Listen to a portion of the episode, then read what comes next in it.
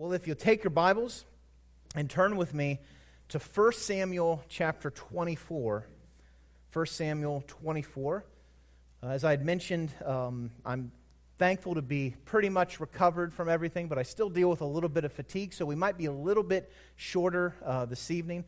Uh, partially because I get a little bit tired easier, and also because the breaking point from where we did this a couple weeks ago and then where we are now really doesn't it, it works so we can do a short a little bit of, of, stuff, and then next week, Lord willing, we'll pick up and looking at the Davidic covenant, which I couldn't do justice in just a little bit of time that we would have. So we're continuing to look at the kingly office, and particularly we're looking at the Davidic dynasty, the Davidic dynasty, and, and seeing how David and God's choice of David uh, factors into God's promise that the curse reverser would be the one who would be the king.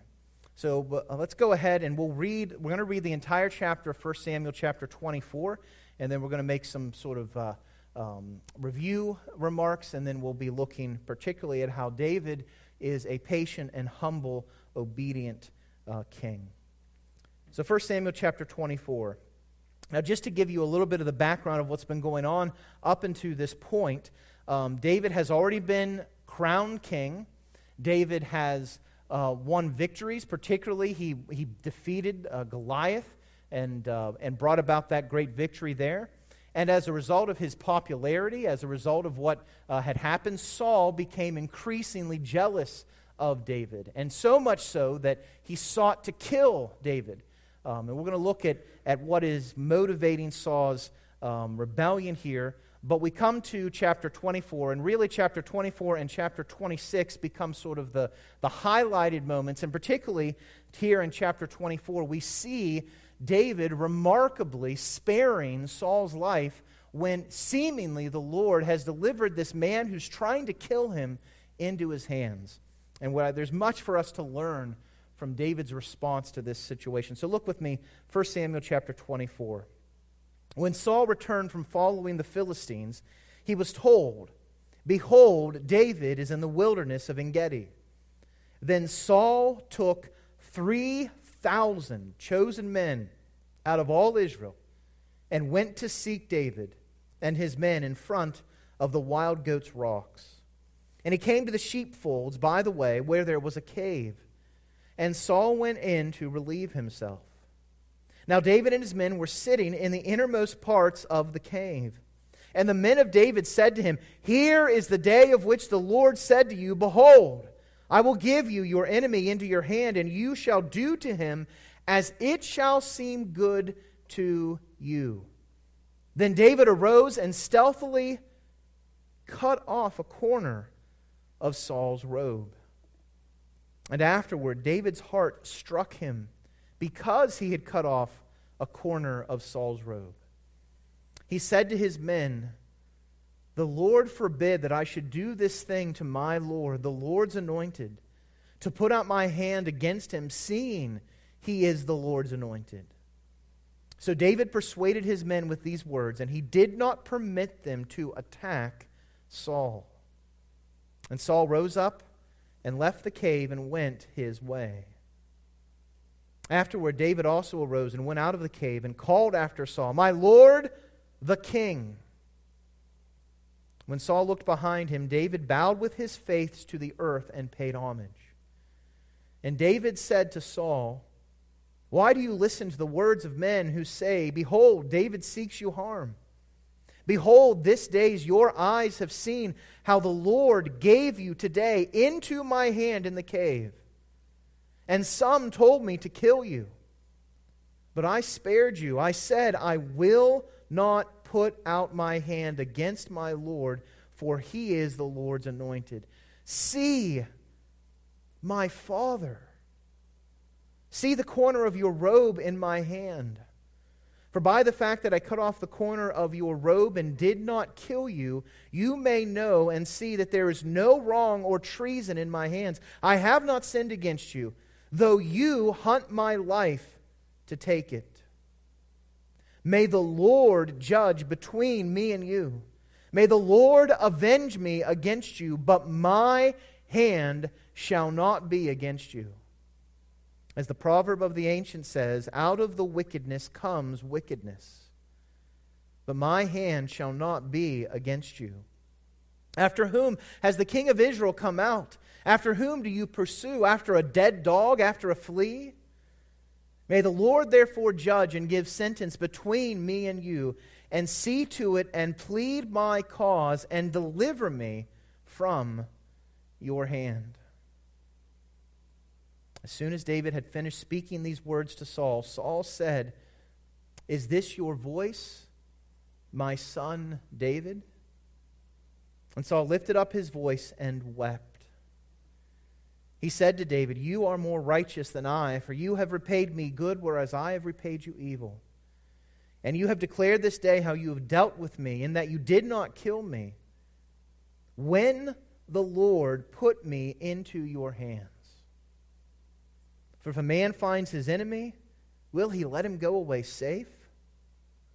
So may the Lord reward you with good for what you have done to me this day. And now, behold, I know that you shall surely be king, and the kingdom of Israel shall be established in your hand. Swear to me, therefore, by the Lord, that you will not cut off my offspring after me, and that you will not destroy my name out of my father's house.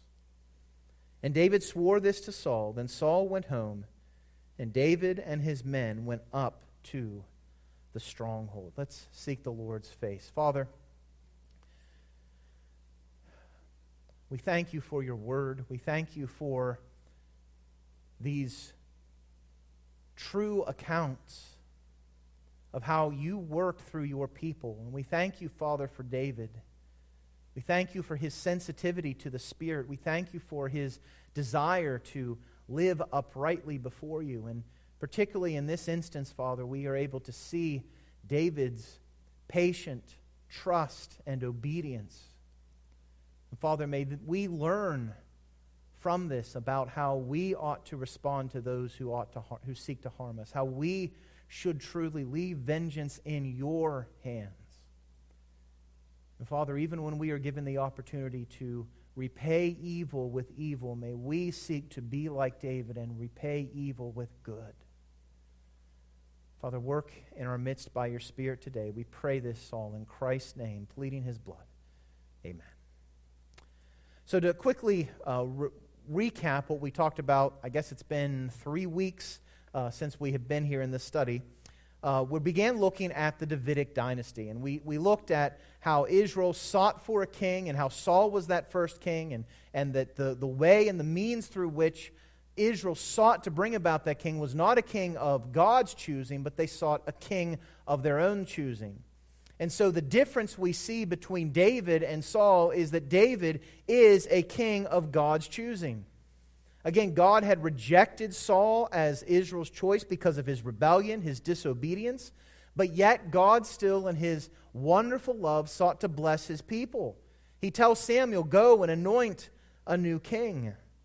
And so, what we see is that in rejecting Saul, God promises that the next king of Israel is going to be one according to God's own heart. And we talked about how there's likely a double meaning there both that it would be a king chosen by God's heart, that it would be one of God's choice, and then particularly how David himself is a man after God's own heart. We saw that Samuel is sent to the house of Jesse in Bethlehem, and he brings all of the sons of Jesse before him, and, and God says, It's not this one, it's not this one, it's not this one. Almost as though God is, is going to the greatest lengths to show this is not going to be a man chosen because of the capabilities or because that they are someone that man would look at and say that would make a good king to make the point that God is the one who's making the choice here. And so it's not until David appears that the Lord reveals his choice for the next king of Israel. And so again, God chooses the least son of a family dwelling in one of the least prominent cities of Israel to be the next king of Israel. And again, God's gaze is not on the outward appearance. That's where who looks? Who looks on the outward appearance? Man does. But God, rather, he sees the heart. And again, it shows us that the wisdom of God is greater than the wisdom of men. And we looked at how Paul makes this point abundantly clear in 1 Corinthians. God did not choose to save the wisest and the best and the most, most perceptive, the most powerful, the, the, the most uh, uh, capable of people. Who does He choose to save? Fools like us, the weak things, to confound the wise, to show that the power is of God and not of us.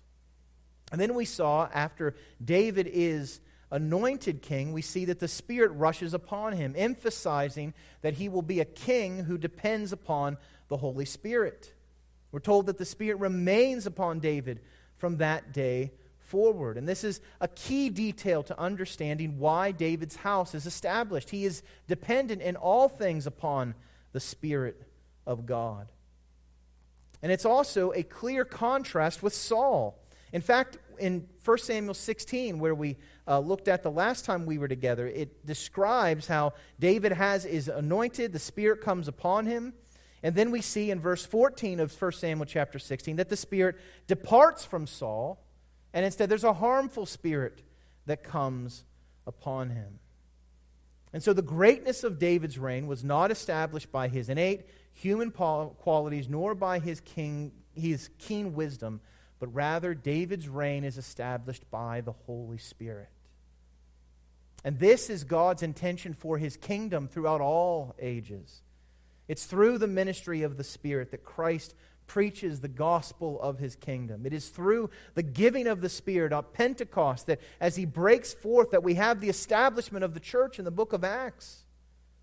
And it is through dependence on the Spirit that we experience new life in Christ.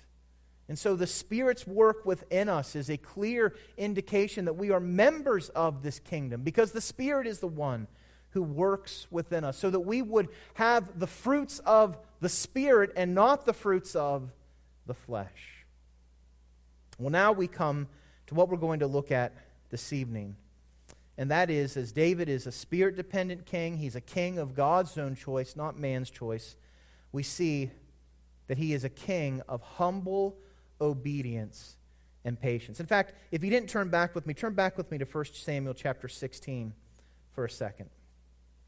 Now, the narrative here is interesting. So, so David is anointed king. Samuel comes, pours the oil on him. The Spirit rushes upon him. All right? He is the new king. Saul has been rejected as king. And this is a public declaration that Saul has been rejected as king. Samuel's presence in Bethlehem, I'm sure, brought questions. And of course, his family saw David being anointed king. And so when this great change happens, David immediately gets the throne, right? No. While David is anointed by Samuel as God's choice to be king over Israel, he doesn't ascend the throne immediately. This has always puzzled me to some extent. I mean, here is David. I'm it. I'm God's choice. He had, in one sense, every right to take the throne. But yet we see that David patiently waits for God to be the one to depose Saul. And what's amazing here is the humility that David shows. So it, we have this great, this great scene. David is, is anointed to be the next king of Israel. And then the narrative continues in verse 16 that this evil Saul comes upon, or this evil spirit comes upon Saul. And so Saul's servants see that this spirit is tormenting him. And we see in verse 16, he says, Let our Lord now command your servants who are before you to seek out a man who is skillful in playing the lyre. And when the harmful spirit from God is upon you, he will play it and you will be well. So Saul tells his servants, verse 17, Provide for me a man who can play well and bring him to me. Verse 18, one of the young men answered, Behold, I have seen a son of Jesse the Bethlehemite who is skillful in playing, a man of valor, a man of war, prudent in speech, and a man of good presence, and the Lord is with him. Therefore, Saul sent messengers to Jesse and said, Send me David, your son, who is with the sheep. And Jesse took a donkey laden with bread and a skin of wine and a young goat and sent them by David his son to Saul. And David came to Saul and entered his service. I mean, think about that for a second. David is king. He's been anointed the king of Israel, and yet what does he do? He doesn't demand what is coming to him. He doesn't demand immediately that God depose Saul. What does he do? He enters the service of Saul, the one whom God had rejected. Saul loves him. And we know that David plays as when the Spirit would come upon Saul, David would play the lyre and the Spirit would depart, and, and David would be, or Saul would be soothed from all of this. And it's just remarkable to me that, that right on the heels of David being anointed king of Israel, he enters into the service of the man who he is going to depose. It shows David's full and complete confidence in the Lord.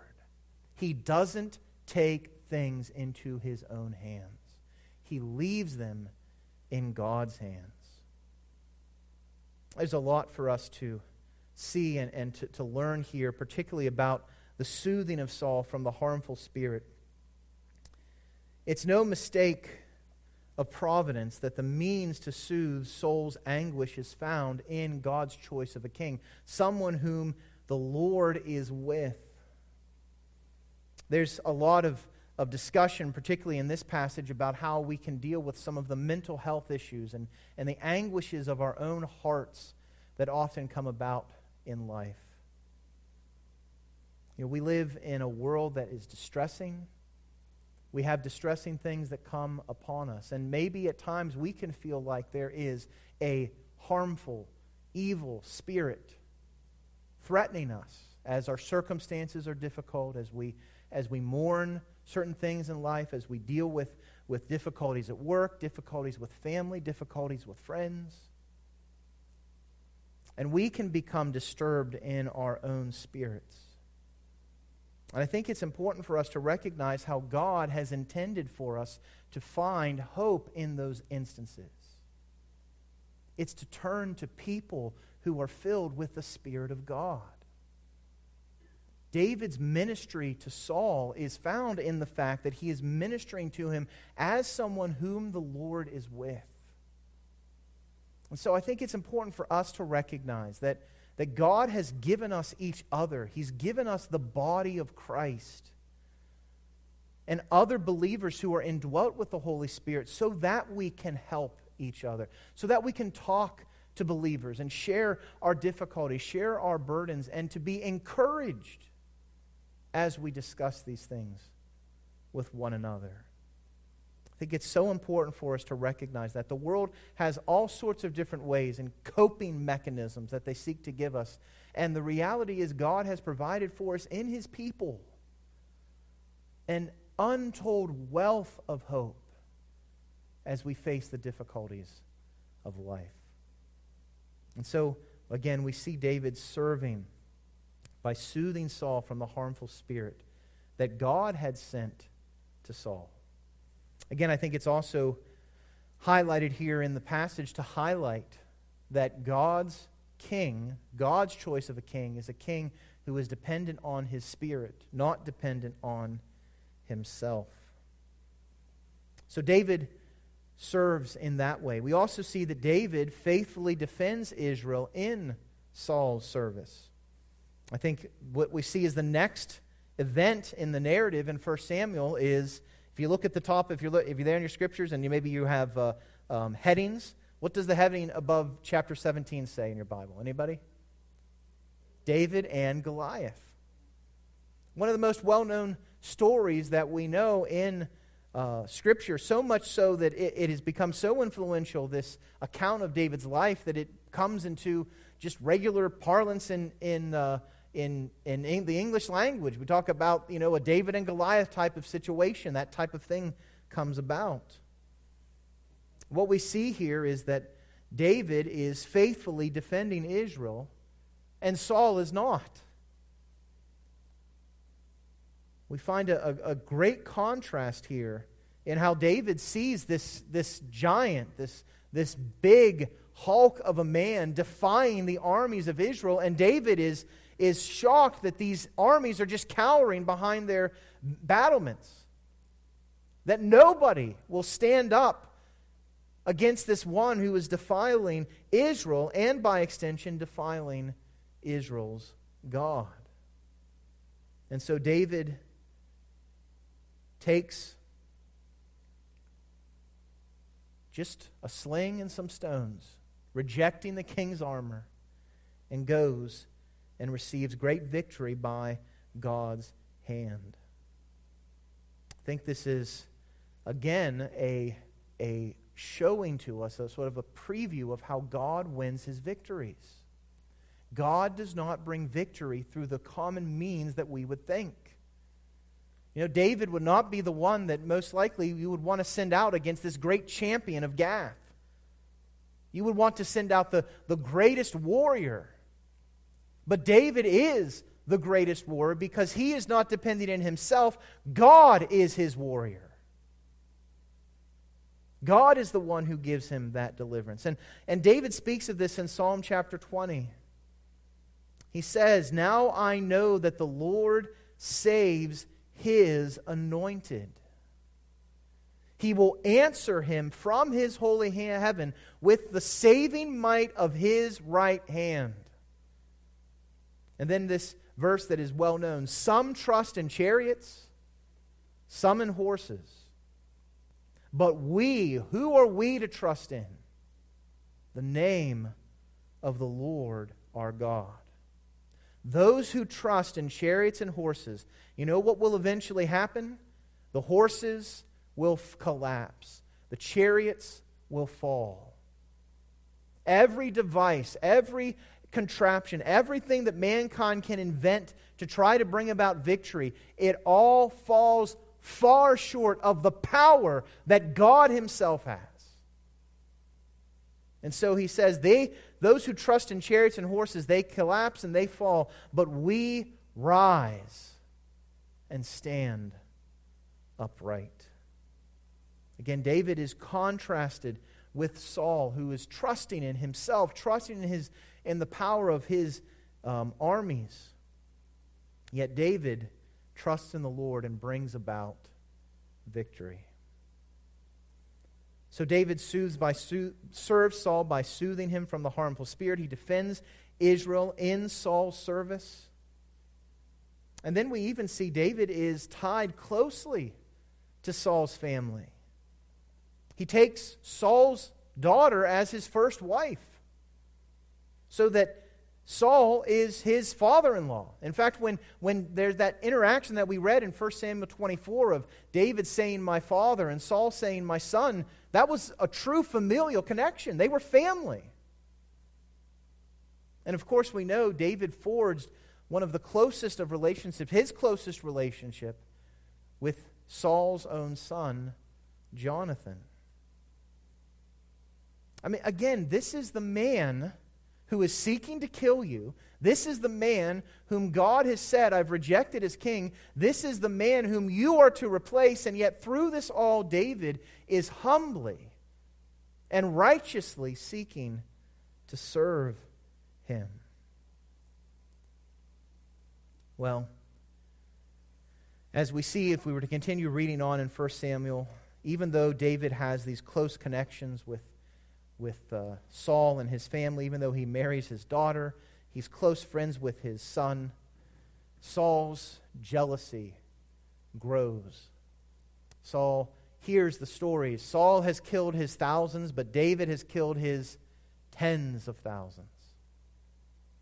Saul's jealousy grows. He, at some point, begins to perceive David as a threat to his own kingdom. And so he chases David. In fact, there are instances where David is playing and seeking to serve Saul. And what does Saul do? Picks up a spear and throws it at David, trying to kill him. And so, this fury and anger that, da- that Saul has against David, David flees Saul's enraged fury and, um, and attempts to kill David. But what's amazing here is that David does not mount a rebellion. And we see this here in 1 Samuel 24. through all of this, David is resting in God's promise and waiting for God to establish his dynasty. You know, if, if you think about it, David's desire here was to please the Lord and to leave vengeance in the Lord's hands. But you think about it from a practical standpoint, if David had taken things into his own hands and sought to bring about God's revealed plan through not God's means but his own, it could have been disastrous. There are many things that could have gone wrong if David had sought to depose Saul himself. It could have driven the country into civil war. In fact, even though David has these men following him, you can already see sort of the seeds of that as they're egging him on when Saul comes in there and, and David literally catches him with his pants down. Instead of killing him, his people or his men are saying, Go ahead, the Lord's delivered him into your hands. He could have brought illegitimacy to his kingdom if he had slain Saul in that cave.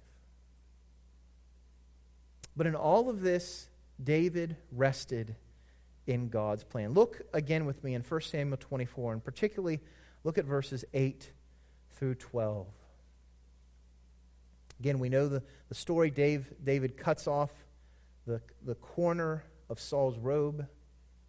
Saul goes out, and afterward David arose and went out of the cave and called after Saul, My Lord the king. Now, notice here again David's humility. David has been anointed king, yet he recognizes that Saul is still the king of Israel. My Lord the king. And when Saul looked behind him, David bowed with his face to the earth and paid homage. I don't know about you, but if I had the chance to stand before the person who was trying to kill me, I don't think I'm going to be bowing on the ground and paying homage to him. I'm going to be wanting to get him. Notice what David says in verse 9. David said to Saul, Why do you listen to the words of men who say, Behold, David seeks your harm? Behold, this day your eyes have seen how the Lord gave you today into my hand in the cave. This is interesting. Is it true that God delivered Saul into the hands of David? Yes. But it wasn't for David to take matters into his own hand. It was for David to demonstrate what it means to trust God fully. I mean, David could have killed Saul. He could have said, Hey, I've been anointed king. I mean, from a momentary perspective, everything could have ended at that moment. The Lord delivered, David, delivered Saul into David's hand he goes and he says that some told me to kill you, but I spared you. I said, I will not put out my hand against my Lord, for he is the Lord's anointed. See my Father. What, what a, it's amazing to see the way in which David continues to humble himself before Saul, calling him his father. See the corner of your robe in my hand. For by the fact that I cut off the corner of your robe and did not kill you, you may know and see that there is no wrong or treason in my hands. I have not sinned against you, though you hunt my life to take And then we see where David's true hope is cast through this entire situation. It says, verse 12, May the Lord judge between me and you. David's not putting himself in the place of judge and jury and executioner here. He's leaving it in God's hands. May the Lord judge between me and you. And then he says, May the Lord avenge me against you. But my hand, my hand shall not be against you. This is remarkable. And it's something I think that the church needs to hear clearly in this day and age. There has been, over the last several years, with COVID, with, with things that have happened, with certainly abuses that the government has done, there has been, unfortunately, a sort of ugly underbelly in the church that has sought to come up and say, we're going to avenge ourselves upon these people who have persecuted us. And here we have David, who has his enemy given into his hands, and he chooses to let the Lord be the one who brings about that vengeance. May the Lord judge between me and you, and may the Lord avenge me against you. This actually, the situation happens again in 1 Samuel 26. There's this promises that, that David makes to Saul and Saul makes to David, and yet through it all, does, does Saul say, Okay, I'm done chasing David? No. He goes after him again. And in 1 Samuel chapter 26, after there is this again opportunity for David to kill Saul, and he doesn't. And David says this The Lord rewards every man for his righteousness and his faithfulness. For the Lord gave you into my hand today. This is the second time. And I would not put out my hand against the Lord's anointed.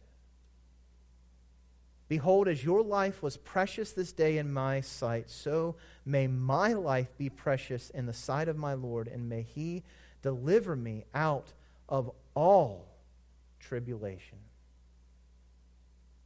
Do you see the faith of David in God's working here? May he deliver me out of all my tribulation. He's no longer looking to agreements with Saul. That has obviously not worked. Saul's not going to be a man of honor. Saul's not going to be a man who, who keeps his word and says he won't pursue him. He's just turned right around and did it again. So David puts his hope in the Lord, that his life would be precious in the sight of the Lord, and that the Lord would be the one who would deliver him out of all his tribulation. You know, this is a, a wonderful hope that God does deliver his people from tribulation, that he does save and relieve from the difficulties that we face in this life. I think of Shadrach, Meshach, and Abednego. As they're thrown into the fiery furnace, before they're thrown into the fiery furnace, they make this bold proclamation to Nebuchadnezzar that the Lord will deliver him from his hands. And he can deliver them from the fiery furnace. But even if he doesn't, even if he doesn't deliver them from the fiery furnace, they will continue to be true to God, to not disobey him. They'll never bow down to Nebuchadnezzar's idol. And so they're thrown into that fiery furnace, and as they're thrown in there, are they even singed, even in the slightest bit, by the fire? No. And they're saved because as Nebuchadnezzar looks into that furnace, he sees not three figures, but how many? Four. One like the Son of Man. Oh, I'm sorry, the Son of God. And it is there that we see Christ coming to his people and saving them. And the faith of Shadrach, Meshach, and Abednego there was not that God was going to deliver them fully and completely from that fiery furnace. If they had been burnt up, that would have been God's will, but they still would have been delivered from Nebuchadnezzar's hand. And so, this is what David is saying. I know that my life is precious in the sight of the Lord, and I'm praying and seeking Him to deliver me out of all tribulation. Now, here's the problem. Here's the problem with us who do we look to to deliver us out of tribulation? Ourselves. I just wonder if you're honest with yourself and you had the opportunity that we read of in 1 Samuel 24 that the man who's trying to kill you is now doesn't know you're there. He's in a compromised position, and all you have to do is pull out a knife and strike him. I'm sure many of us would be very tempted to stop the madness that we're facing, to reach out and to, and to take matters into our own hands. I wonder if we do this regarding people who treat us wrongly. Oh, I'm done with them. They've, they've, they've crossed the line. I'll show them. We think that we can be the ones who mete out justice and mete out vengeance because of the way that people have treated us. We, when Jesus was being nailed onto the cross, what was his desire for those who drove those nails into his hands? He cried out, Father, what? Forgive them for they do not know what they do. As we saw this morning, Stephen, as he is being beaten with huge stones thrown upon him, as he's dying there, what is his prayer? Father, forgive them, for they do not know what they do. He models Christ throughout that. And as Paul comes to the end of Romans chapter 12, he takes up this theme that we see so clearly demonstrated in David's life. He says, Beloved, when are we able to avenge ourselves? What's the word there? Never. Beloved, never avenge yourselves. When is it appropriate for the believer to take justice into his own hands? Never. When is it appropriate for us to get back at the person who's hurt us? Never. It's not an option for the believer. Because we, instead of taking it into our own hands, we leave it to the wrath of God. We trust in His plan. Because it's written, who is the one who owns vengeance? Vengeance is mine. I will repay, says the Lord. So, what are we to do? How are we to respond to those who despitefully use us? To the contrary, if your enemy is hungry, you don't revel in his hunger, you don't revel in his misfortune, what do you do? You feed him. If he's thirsty, you give him something to drink. For by doing so, you will heap burning coals on his head. Do not be overcome by evil, but rather overcome evil with what? With good. What we see here is a contrast that David brings up in verse 13 of 1 Samuel 24. The proverb of the ancients says, Out of the wicked comes wickedness. And the converse idea of this is, Out of the righteous comes righteousness. We're not to be overcome by evil, but we're to overcome evil with good. You know, we need to really, I think, sit with this truth and let it transform the way that transform the ways that we've responded to people in our past. You know, I'm sure all of you here can think of people who have harmed you, grievously harmed you in your past, and perhaps you've carried anger and bitterness from that to this point. Perhaps you've sought to mete out your own form of justice in the way that you talk about them to other people, the way you have treated them in the past. We need to think about this in the way that we discuss political issues. The way in which we describe those on the opposing side needs to be a way in which we do it in a loving, compassionate, overcoming evil with good rather than seeking to do tit for tat. Rather than seeking to give evil for evil, we're to heap hot coals by the kindness that we show to those who are our enemies. And we have to recognize that even though we may have the opportunity to quote unquote seek justice, as David did, our responsibility is to leave it in whose hands? God's hands.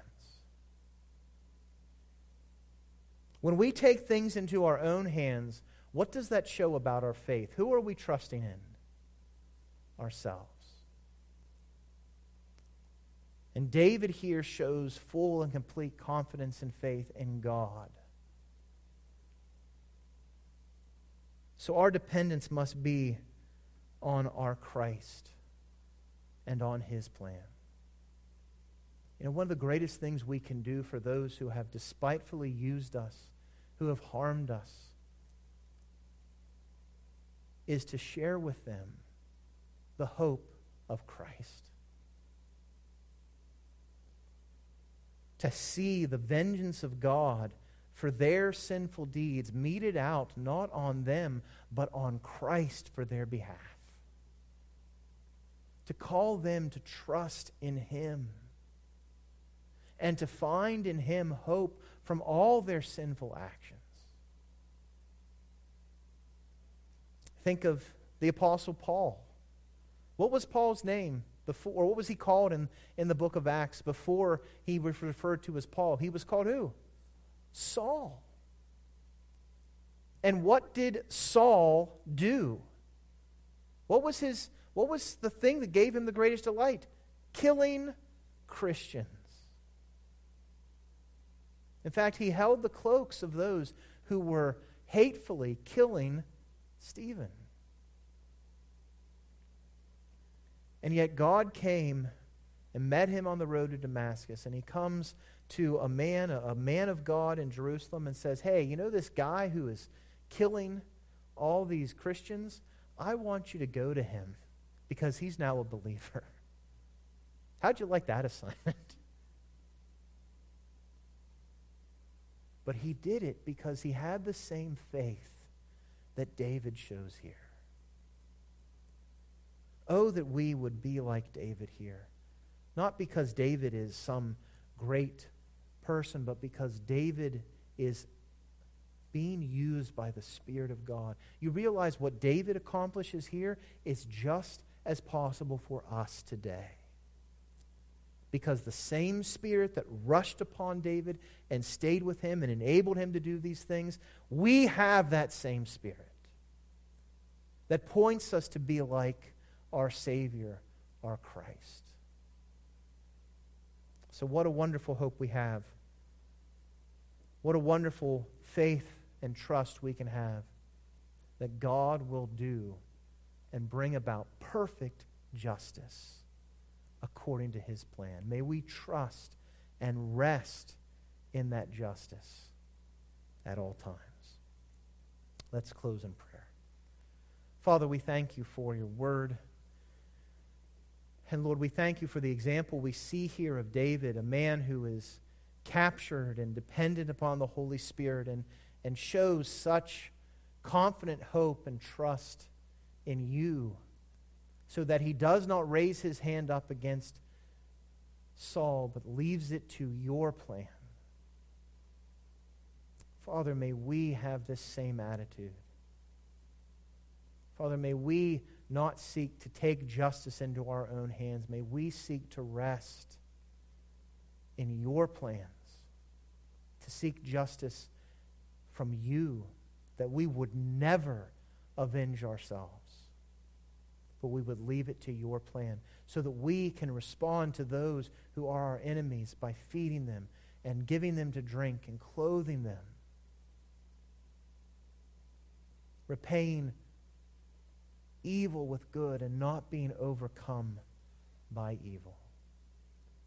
Through this all, we are dependent upon your Spirit. Father, take your word tonight, apply it to the hearts and lives of those here those watching online. Father, may we be radically different than this world. May we rest as David did in your perfect plan. We pray this all in Christ's name, pleading his blood. Amen. Well, thanks for joining us here in person. Thanks for joining us online. Have a great week.